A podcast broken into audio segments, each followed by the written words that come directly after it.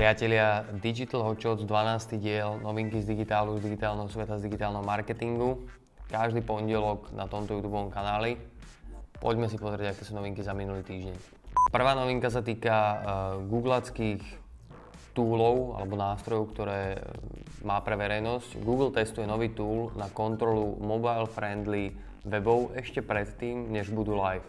Čiže si budete vedieť dopredu, ešte počas toho, ak sa kodí ten web, skontrolovať, že či je ten web mobile friendly alebo nie.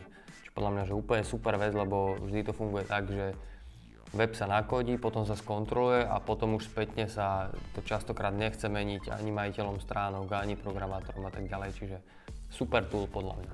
Druhá novinka sa týka Google Map. Google Mapy umožňujú pridávanie verejných eventov, čiže môžete pridávať do Google Map eventy, ktoré potom ľudia, keď vyhľadávajú niečo na Google, tak sa im jednoduchšie zobrazia.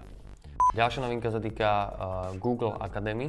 Do Google Academy pribudlo video, ktoré sa týka Data Studia, čiže je to v podstate taký kurz, videokurs, ktorý vás, vás prevedie takými základmi Data Studia.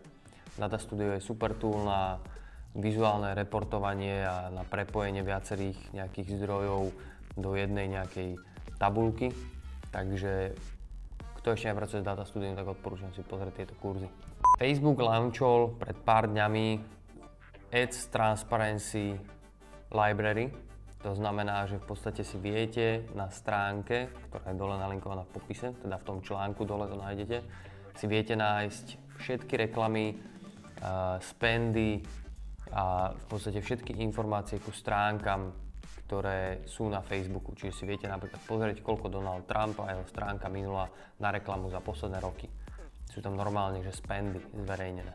A je to jeden z takých ďalších krokov, ktoré Facebook robí preto, aby stransparentnil v podstate všetky nejaké aktivity a reklamné aktivity v rámci Facebooku.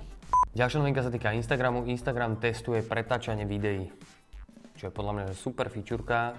Keď máte nejaké videjko, ktoré má minútu na Instagrame, zaujíma vás iba nejak akože ten koniec, lebo viete, že úvod sú nejaké iba obkeci tak doteraz ste si nemali to video ako pretočiť. A teraz po novom ho pravdepodobne budete vedieť pretáčať, ešte je to stále iba v testovacej verzii. Rýchla novinka z Twitteru, keď na Twitteri podržíte na príspevku, tak ho môžete rovno komentovať. Čiže keď podržíte na Twitteri prst, teda na tweete, na Twitteri prst, tak vám vybehne možnosť, že to chcete okomentovať. Veľmi rýchla fičúrka. Ďalšia novinka, ktorá sa týka Instagramu. Instagram plánuje prísť s novinkou, ktorá zablokuje username na 14 dní, keď si ho budete chcieť zmeniť. Je to hlavne z dôvodu toho, že strašne veľa profilov, hlavne nejakých celebrit alebo influencerov, uh, sa snažu, snažia ľudia uh, ukradnúť a keď ho ukradnú, tak mu hneď zmenia meno a propagujú cez to svoje nejaké služby. A tým, že sa zablokuje ten username na 14 dní, tak v podstate nebudú mať ako propagovať tie svoje služby. Lebo do 14 dní, pokiaľ to nepotvrdí reálne ten človek, tak sa to vráti do pôvodného stavu. Čiže chcú takto predísť tomu, aby sa nekradli tie profily na Instagrame. Veľmi rýchla novinka ešte z Google vyhľadávania. E, Google testuje nový vzhľad vyhľadávacieho menu. Tak toto bude vyzerať možno, keď, si, keď ich testy výjdu pozitívne.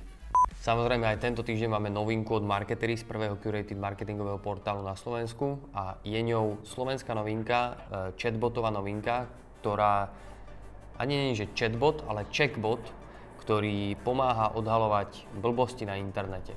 Ak chceš vedieť úplne všetko o tejto novinke, tak dole to máme nalinkované v popise.